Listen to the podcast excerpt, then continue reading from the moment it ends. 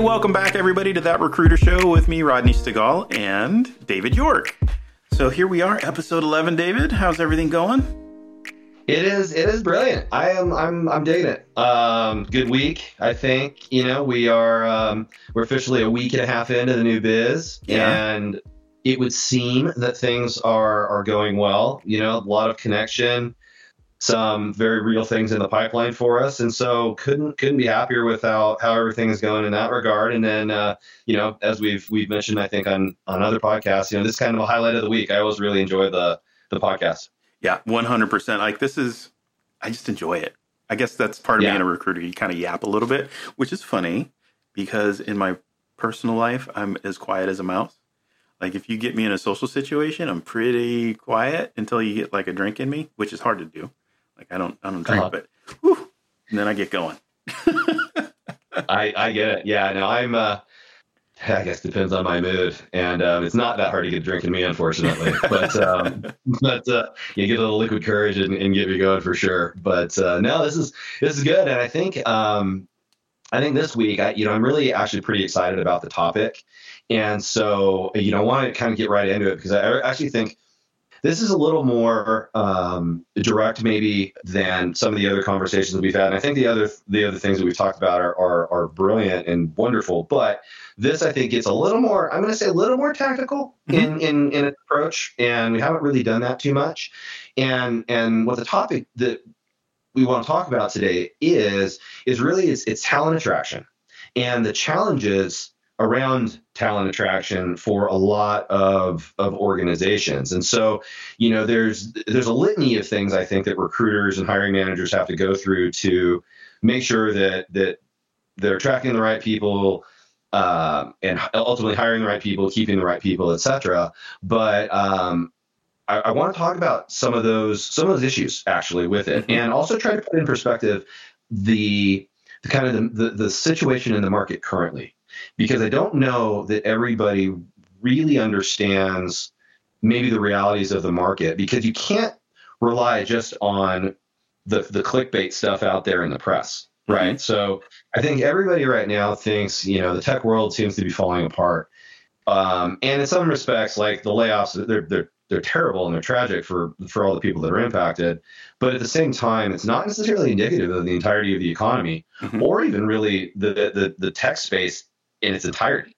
And and I think that it's incumbent upon people to have that broader understanding than just you know the sky is falling, which we, it would appear to do if you look at certain certain segments of the economy that tend to get a lot of press, Mhm. right? And so um, and so I think that getting into that and talking through some of that, I think hopefully will be helpful to to the audience. Yeah, it- you know, and, and I, I'm going to be perfectly honest with you, David. This exposes one of my weak spots.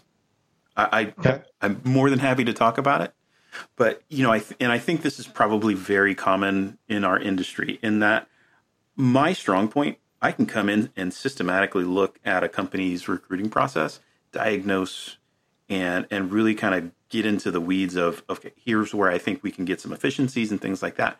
But as soon as I kind of look at the the the talent attraction, the recruitment branding, the recruitment marketing, I can easily diagnose that. But as an individual contributor and, and a thought leader, I can't necessarily come in and say, okay, here's what we need to do. Mhm. And and I think it speaks to a lot of, of what you're saying in the sense that um, you know it's it's almost its its own entity within talent acquisition and its its own skill set, which isn't taught from a, an individual recruiter. Um, you know, if, if if you put me in charge of recruitment marketing, I would probably be coming on like a drunken prom date.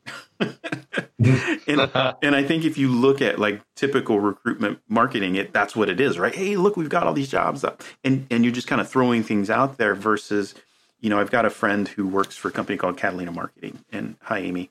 Um, I, I think of her as the Steve Jobs of of recruitment marketing. You give her a recruitment marketing problem, and and she's just really smooth about what she puts out there. The messaging is crisp, it's clean, and it's like I said, it's almost like an Apple brand, right? Where you understand exactly what's going on, but it doesn't have any of the um, like clickbaity stuff. Mhm. And I think that's rare in our in our industry. Yeah, I, I would agree, and I, and I and I 100% agree with you that it is a different kind of person. And you know, over the course of my career, I've been fortunate to work in some larger organizations, and these large organizations often have their own recruitment marketing person, mm-hmm. and that person isn't a recruiter. Right. They are a marketing expert that happens to be in the in the function of recruiting to help with what we do.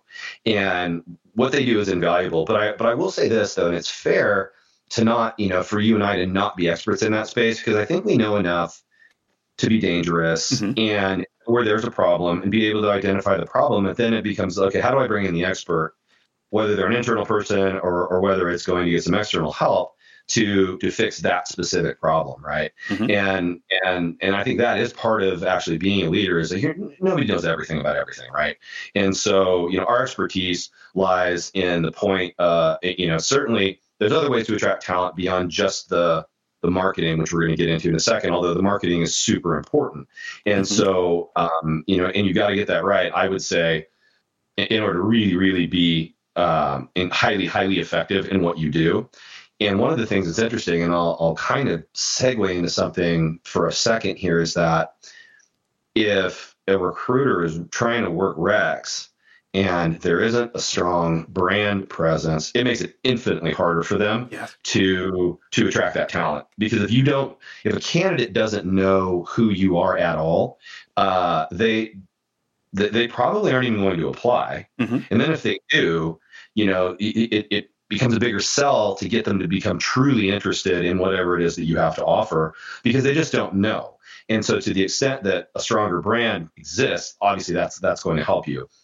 What's funny about that though is that I would argue that most companies don't have a strong brand. You know, there aren't that many Coca-Colas in the world or, you know, or you know, name your name your big brand, Apple, right?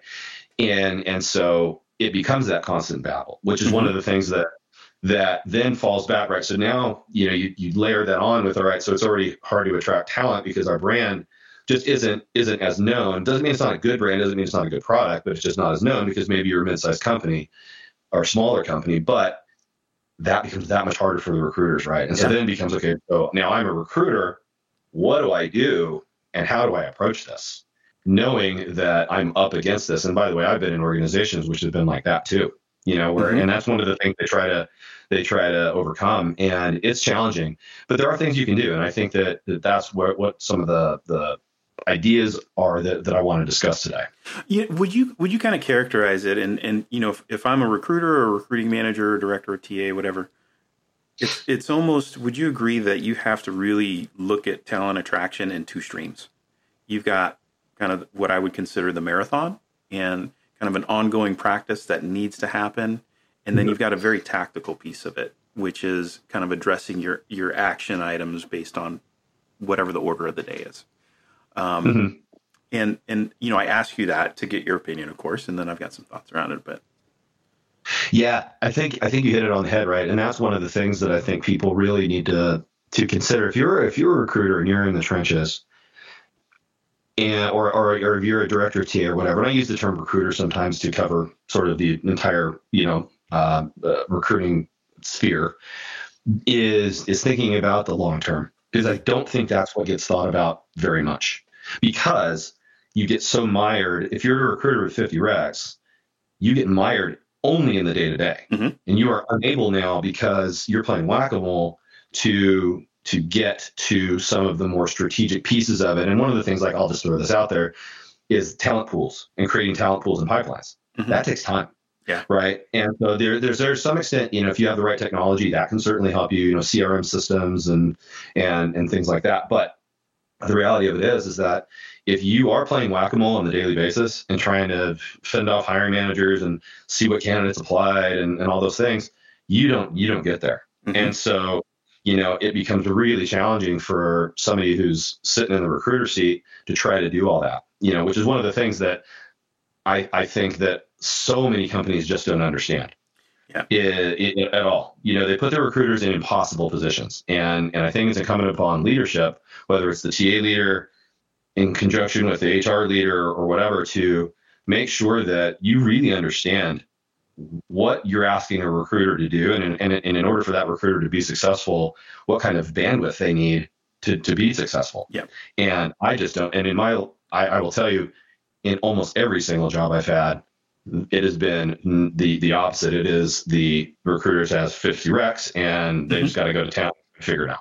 Yeah, it's inputs and outputs, right? And I, I think that's mm-hmm. one of the most common.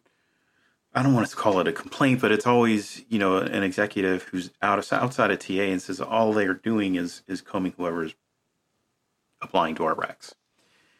But no one's asking how many recs do they have and how many candidates are they juggling is that the logical conclusion of the workload that you've given your recruiters and the process that you have and the hoops they have to mm-hmm. jump through? And right. no one ever asks that question.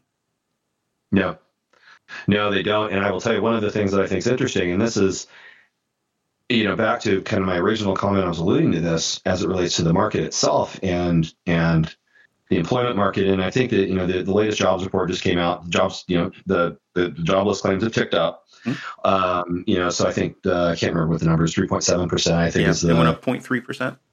Yeah, something something like that. And so it, it did go up, which which was a, which was counter to expectations. Mm-hmm. Um, you know, but probably making the Fed kind of happy.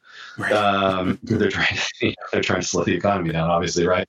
Everybody's feeling these interest rate hikes yeah. everywhere, but um, you have to dig deeper to understand really what's going on. And and I was looking up some some information, you know, in prep for this podcast. One of the things I found was, you know, in a McKinsey Global Institute study.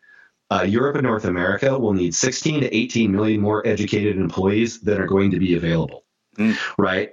And so, you know, I didn't get any really, I, I, didn't read any deeper than that. So I can't say specifically, you know, what sectors, but then you can piece it together. Because even in that jobless report, if you if you go a little deeper, you can see that business services still have great needs. Um, hospitality and leisure still have great needs. Healthcare, I think for anybody, and I, and I feel for my healthcare brethren because I know that's that's just an impossible task. Mm-hmm. Um, you know, it, it, still have needs, right? And there's and there's others I'm sure that I'm that I'm just not mentioning. Whereas you know there are certain sectors that that don't have as much in the way of need. And and you've got to think about that though. But if you just think of it in terms of the skilled and educated, 16 to 18 million gap, that's enormous. That's massive. That's massive. And so so now what you're you're doing is you're thinking, well, you know, all I can do is see who applies to my requisition, and there's already this gigantic gap that's working against you. And and then oh, and by the way, if you start digging even a little bit further and look at like, well, of the candidate market, right, of all the people that have jobs, how many people are passive? How many people are active, right? And active, just for those, you know, definitionally, right? Active are the people that are applying to things, mm-hmm. right? And the passive folks are are the ones that are not applying to things. Now, it doesn't mean they might not have interest if you if you reach out to them, certainly, but you know, you're looking at at a huge spread there, right? It's like 30% of people are active, 70% of people are passive. So automatically, if you've tasked your recruiter with 50 recs, let's just say, or more, by the way, I've seen more, um, you're at, the, at best, you're going to get 30% of the candidate pool. Oh, and by the way, your, your competition is increased significantly because there's a shortage probably in whatever area you're looking in. Mm-hmm. So so think about that as it relates to attracting talent and getting things filled quickly. Yeah. The you just you have effectively stacked the the deck against you in a, in a huge way, and then guess who gets left holding the bag is the poor recruiter. Usually, right? It's like, how come you haven't yeah. filled my job, but you know, you've got 99 others to fill. Yeah. It's like, yeah, I'm getting to it. exactly. Yeah, and and I think you bring up a really good point, and when it comes to talent attraction and, and looking at this gap, I think to tie it to brand, let's, I mean, mm-hmm. in my mind, a, a smart play is to really look at that gap. And if I'm a business leader at the CEO level, I really want to address that from a strategic point of view to say this mm-hmm. is what the labor market is becoming. And and you literally have to design your business around that gap. And what we're seeing is not that. I think what we're seeing is is people just stuck in a traditional idea of what work is, which mm-hmm. is I have this office building, you do the work in the office building. And my office building is in Miami or LA or New York or St. Louis or wherever. And you're stuck demographically when you do that. And there's just not enough adjustment to the we had this two year experiment where it happened. But again, when it comes Mhm. to talent attraction, that has to be part of your your larger brand. Now, I'm not saying a, a TA person has control over that, but they should be influencing that in their organization Mhm. because you know if, if you're in TA, you obviously know where where people are in these markets that you're recruiting for. You have to start advocating to say, in LA, we've got sixty thousand of these p- types of people. Here's where they all work. This is what our addressable market is. Here's the chunk that we think we can get. But if we look remote, we've got two million of them across the, the country that we can address. And you know, I think that's a smart play when it comes to talent attraction. And I agree. and I think as a as a potential employee, it makes you look smart. hmm You know, I again, that's just kind of a thought. No, I I would agree with that, and I would even and I would add to it in in thinking in terms of it, it is the cost of not filling a role, Mm. right? So if you're you know if, if you're a TA leader, especially you know hopefully you're beyond that and you're a business person on top of being a TA leader, right? And you understand whatever period you're in of the business and, and the drivers of the business and, and those types of things, and so you know, being able to quantify, well, if we don't fill this position, it costs X, right? And in Mhm. most cases, I think that's a pretty, that's actually, it's not even super challenging math. Certainly not in any sort of professional services environment where it is sort of an hourly, Mhm. an hourly look at things, right? You can, you can, you can very easily address it there. But even in a lot of manufacturing organizations, you know, the, they're building, you know, you think of, I also use like Boeing for an example, right? So Boeing's building a 777 you know, there's all obviously all the materials costs and all the things that go into that too, but there's a gigantic man hour cost that Mhm. can be calculated. You know what the man hours are to design and build a 777.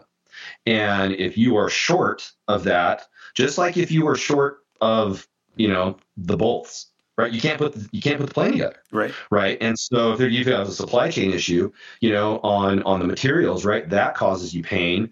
But it's no different if you've got a, I'm going to say, supply chain issue in quotes on the man hour side of it, right? Mm-hmm. And so there is an, a loss to you when it comes to not having people in place, and to the extent that you can quantify that, I think it seems anyway that that should get the attention of the C-suite Yeah. in, in some way, right? If it's like, well, if we don't do X, Y, and Z, it's costing you, you know, A, B, and C, that's that's a problem, and that means we can't, we can't serve our clients that we, you know, that we have, can't go get new clients, right? So your business is being stunted because you don't have the right people in place, um, and the reason you don't have the right people in place is our recruiters have too many recs. Um, and our marketing isn't where it needs to be, et cetera, et cetera. And of course, you have to frame that in such a way that they'll that they'll receive it and probably not just as directly as I stated it because it sounds more like complaining the way I stated it. Um, and it should not sound like complaining; it should sound like a business case.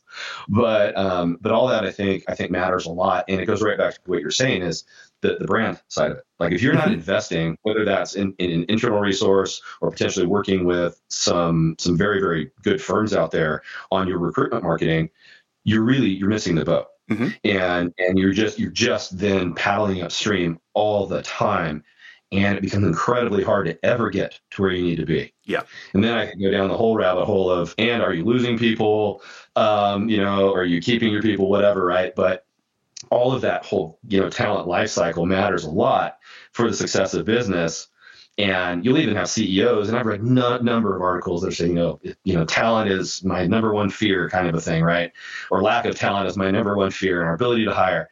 But they don't always put their money where their mouth is, if you will, or the You're right. resources where their mouth is. And so you can always tell, I think, how serious somebody is by where the money goes, right? Mhm. Um, you know, no matter what the question is, money is the answer. And so you, you know, that's exactly how you can do it. But I think that to the extent back to what you were saying is that you can influence, I think that's that's what you have to try to do all the time in order to really make sure that you are able to do all the right things to attract your talent. Yeah, and you you bring up an excellent point because you a as a as a TA leader and as a recruiter, you got to know how the money flows in your organization.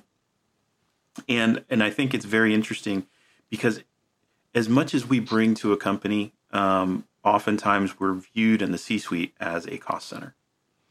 You know, they look at our budget as throwing money away, right? You're never going to recoup that, and it's not it's not the case. And I think as as TA professionals, we have to push back on that.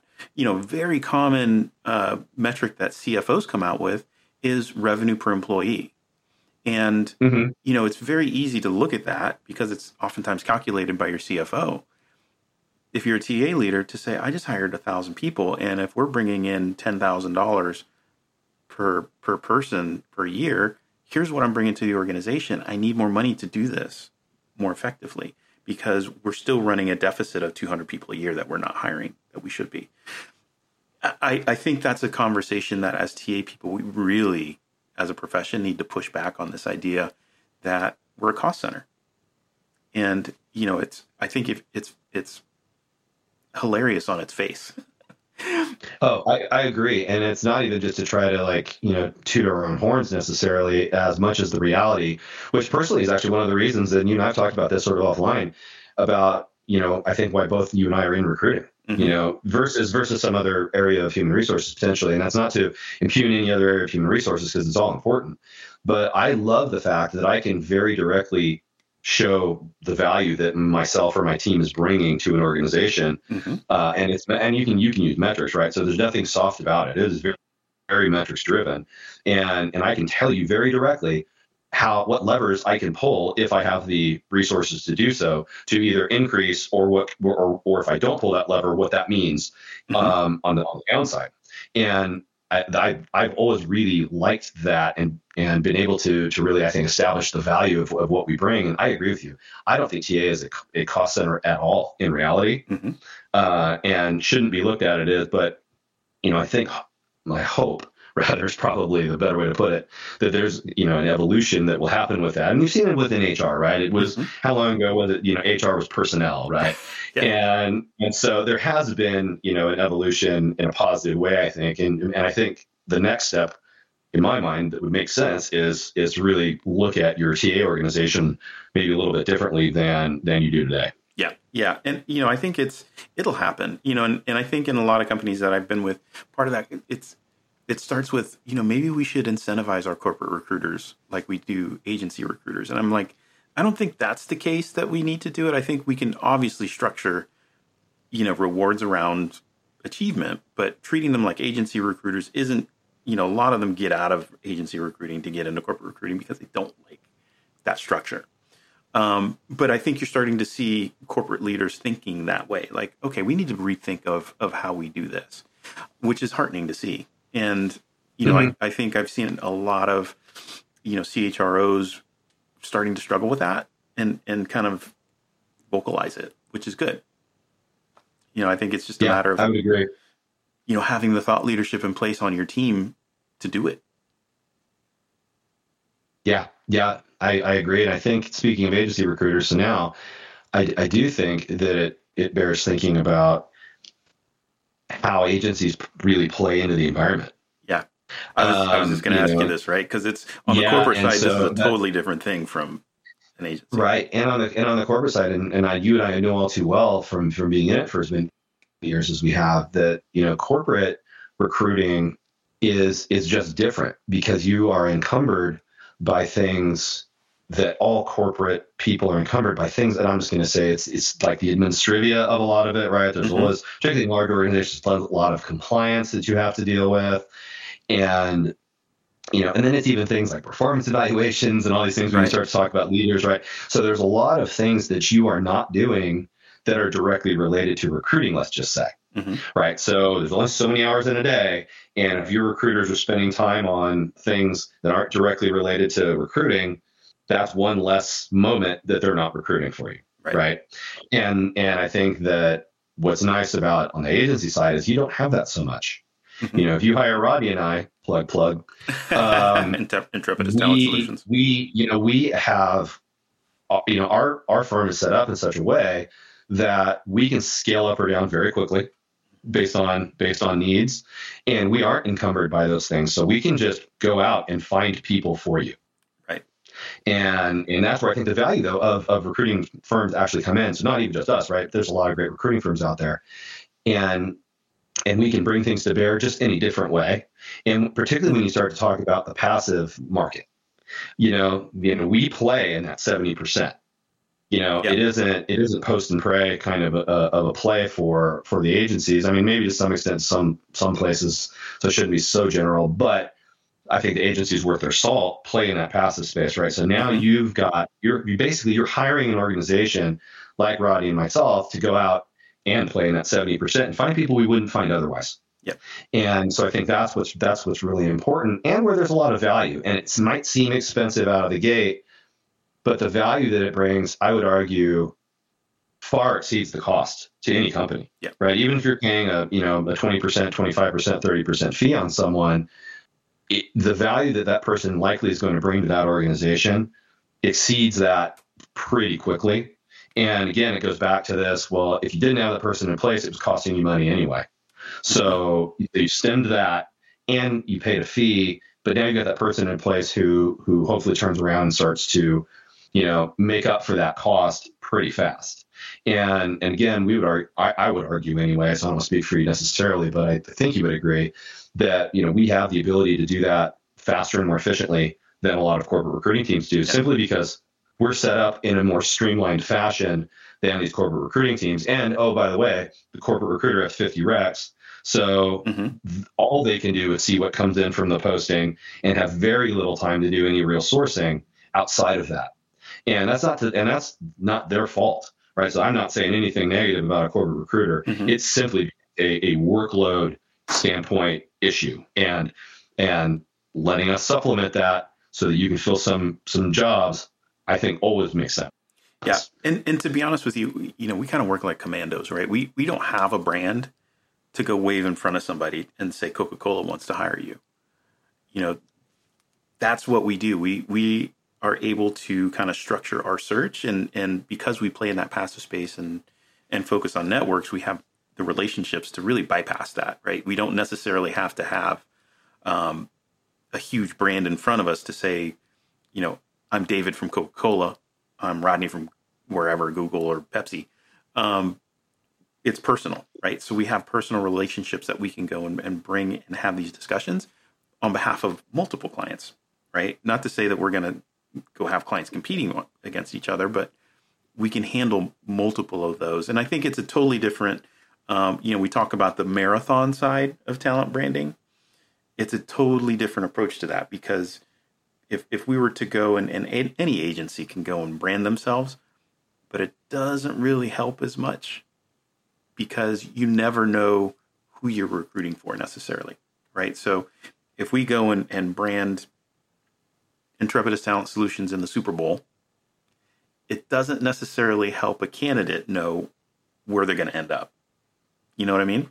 So mm-hmm. so we kind of in in this world we rely on those personal relationships far more than a, a corporate recruiter does. And, and it's just about playing in that passive space.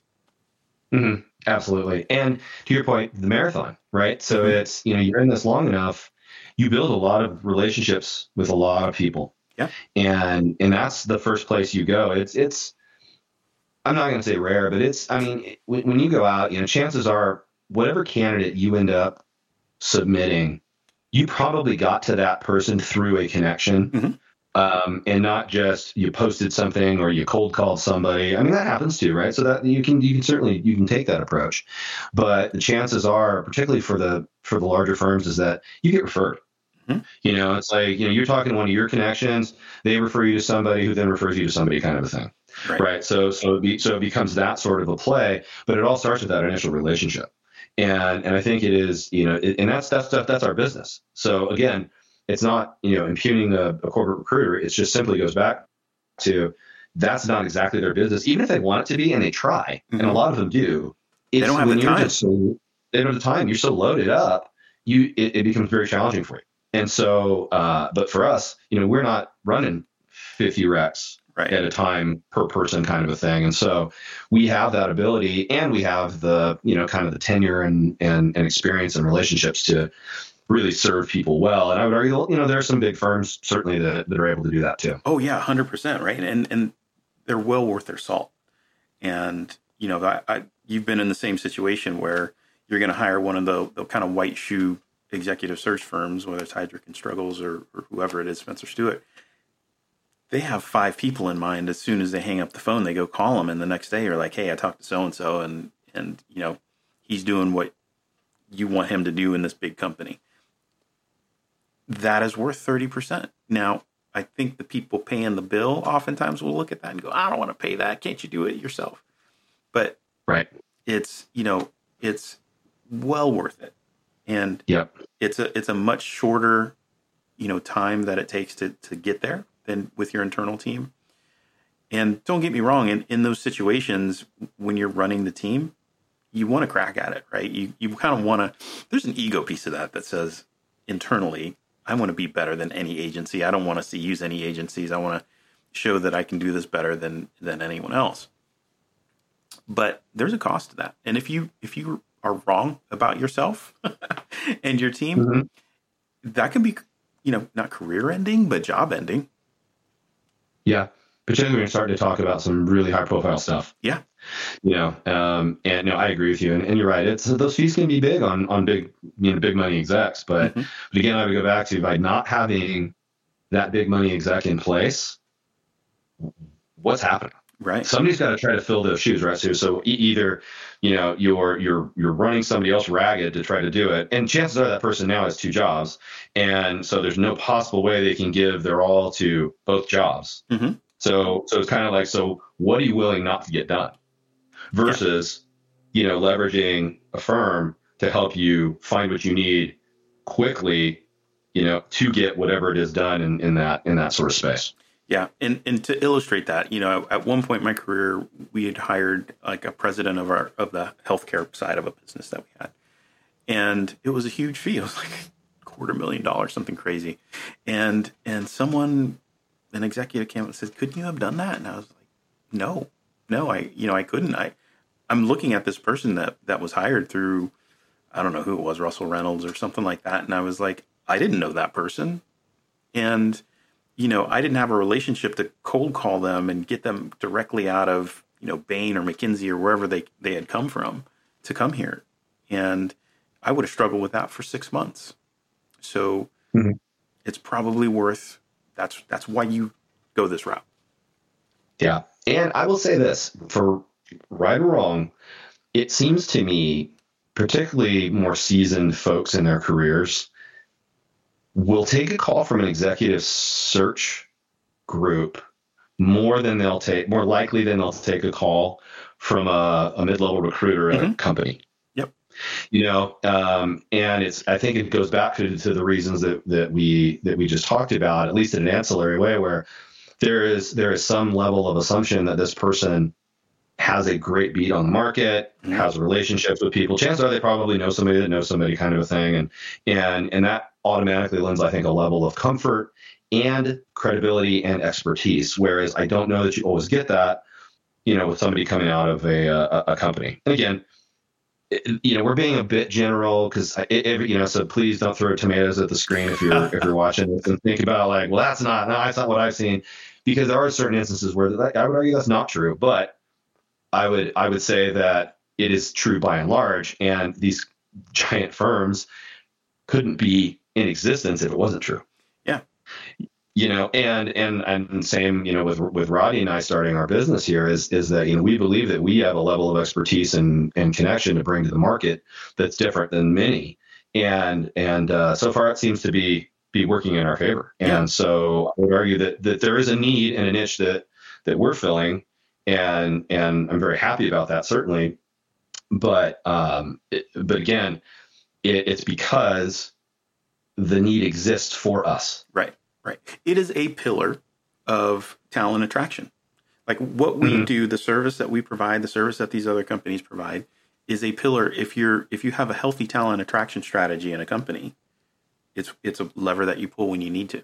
And you know, similar, right? If I were to kind of boil down what we've been talking about, you've got to have some some talent marketing help, right? Whether that's you're talking mm-hmm. to Bayard, TMP, or or you know Radiant Radancy or whoever that might be, you've got to have an expert in branding on your team that is helping you run that marathon. You also need someone who can tactically kind of put the messaging out there so you aren't coming off like a drunk, drunken prom date day to day on your on your company LinkedIn page, like look at this job, look at this job. That gets old really fast to people. Mm-hmm. And and you have to have you have to kind of use that attention that you get from that wisely. And you have to kind of respect the time um, that people are looking at your website. So there's an art to that that I don't mm-hmm. think that all companies have down. No, candidates are savvy. Candidates are savvy. Yep, one hundred percent. So I, you know, I think that's a very core component of your your talent attraction. I, I think that your business, and this is probably out of control from the day to day recruiter. Certainly, you know, even TA leadership.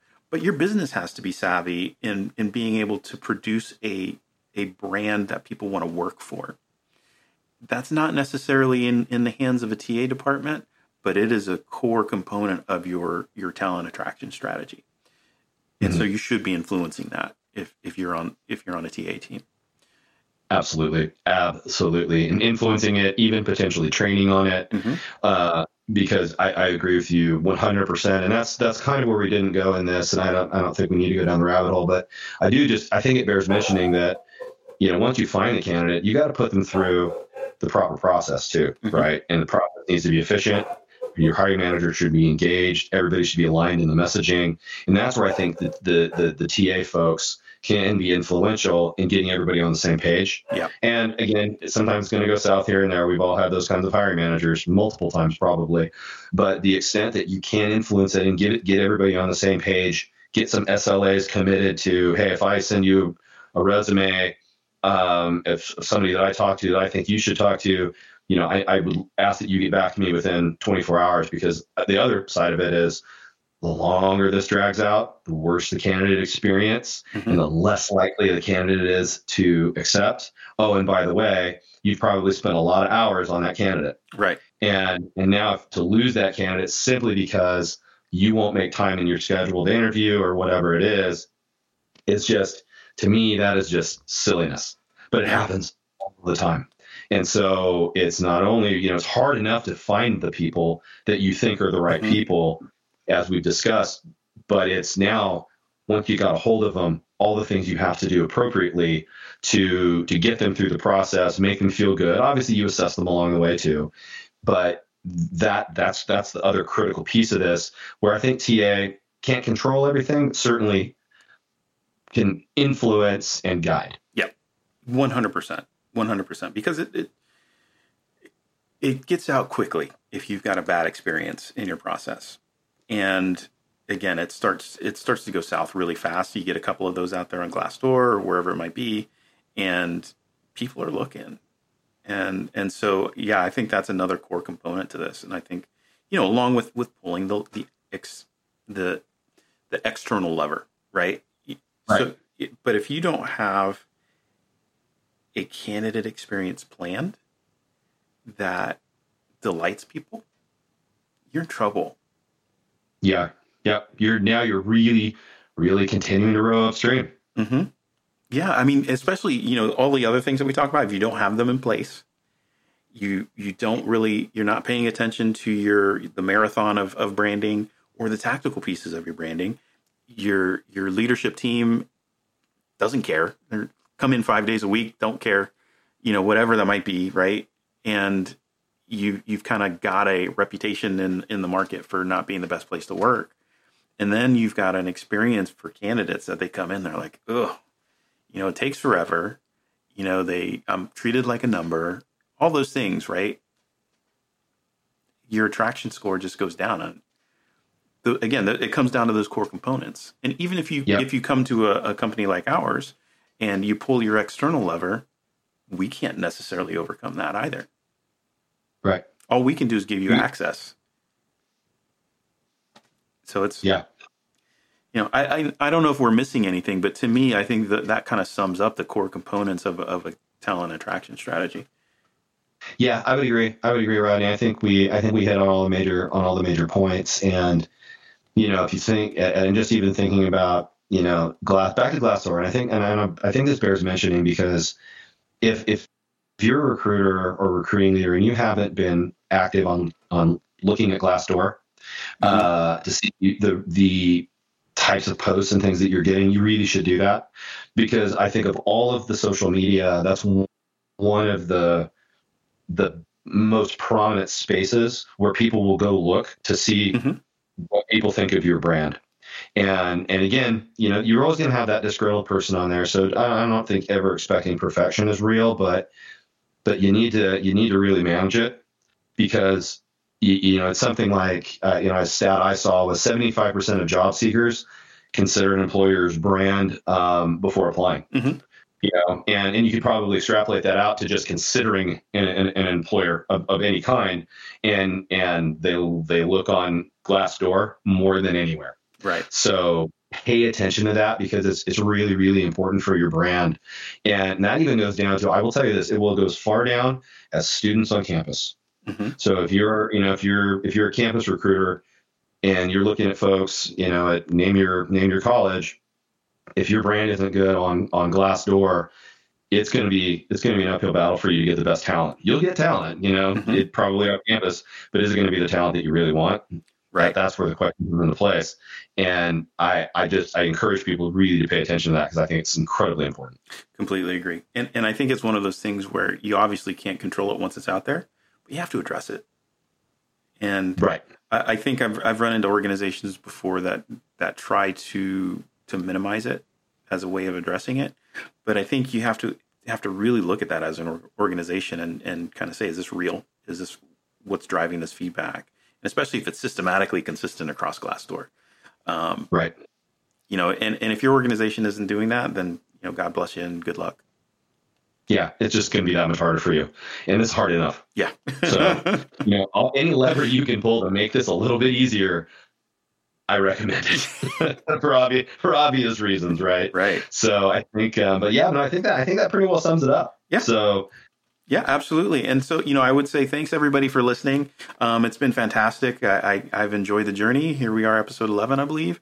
Um, you know, if you have any questions, email us, dyork at intrepidus-ts.com or rstigall at intrepidus-ts.com.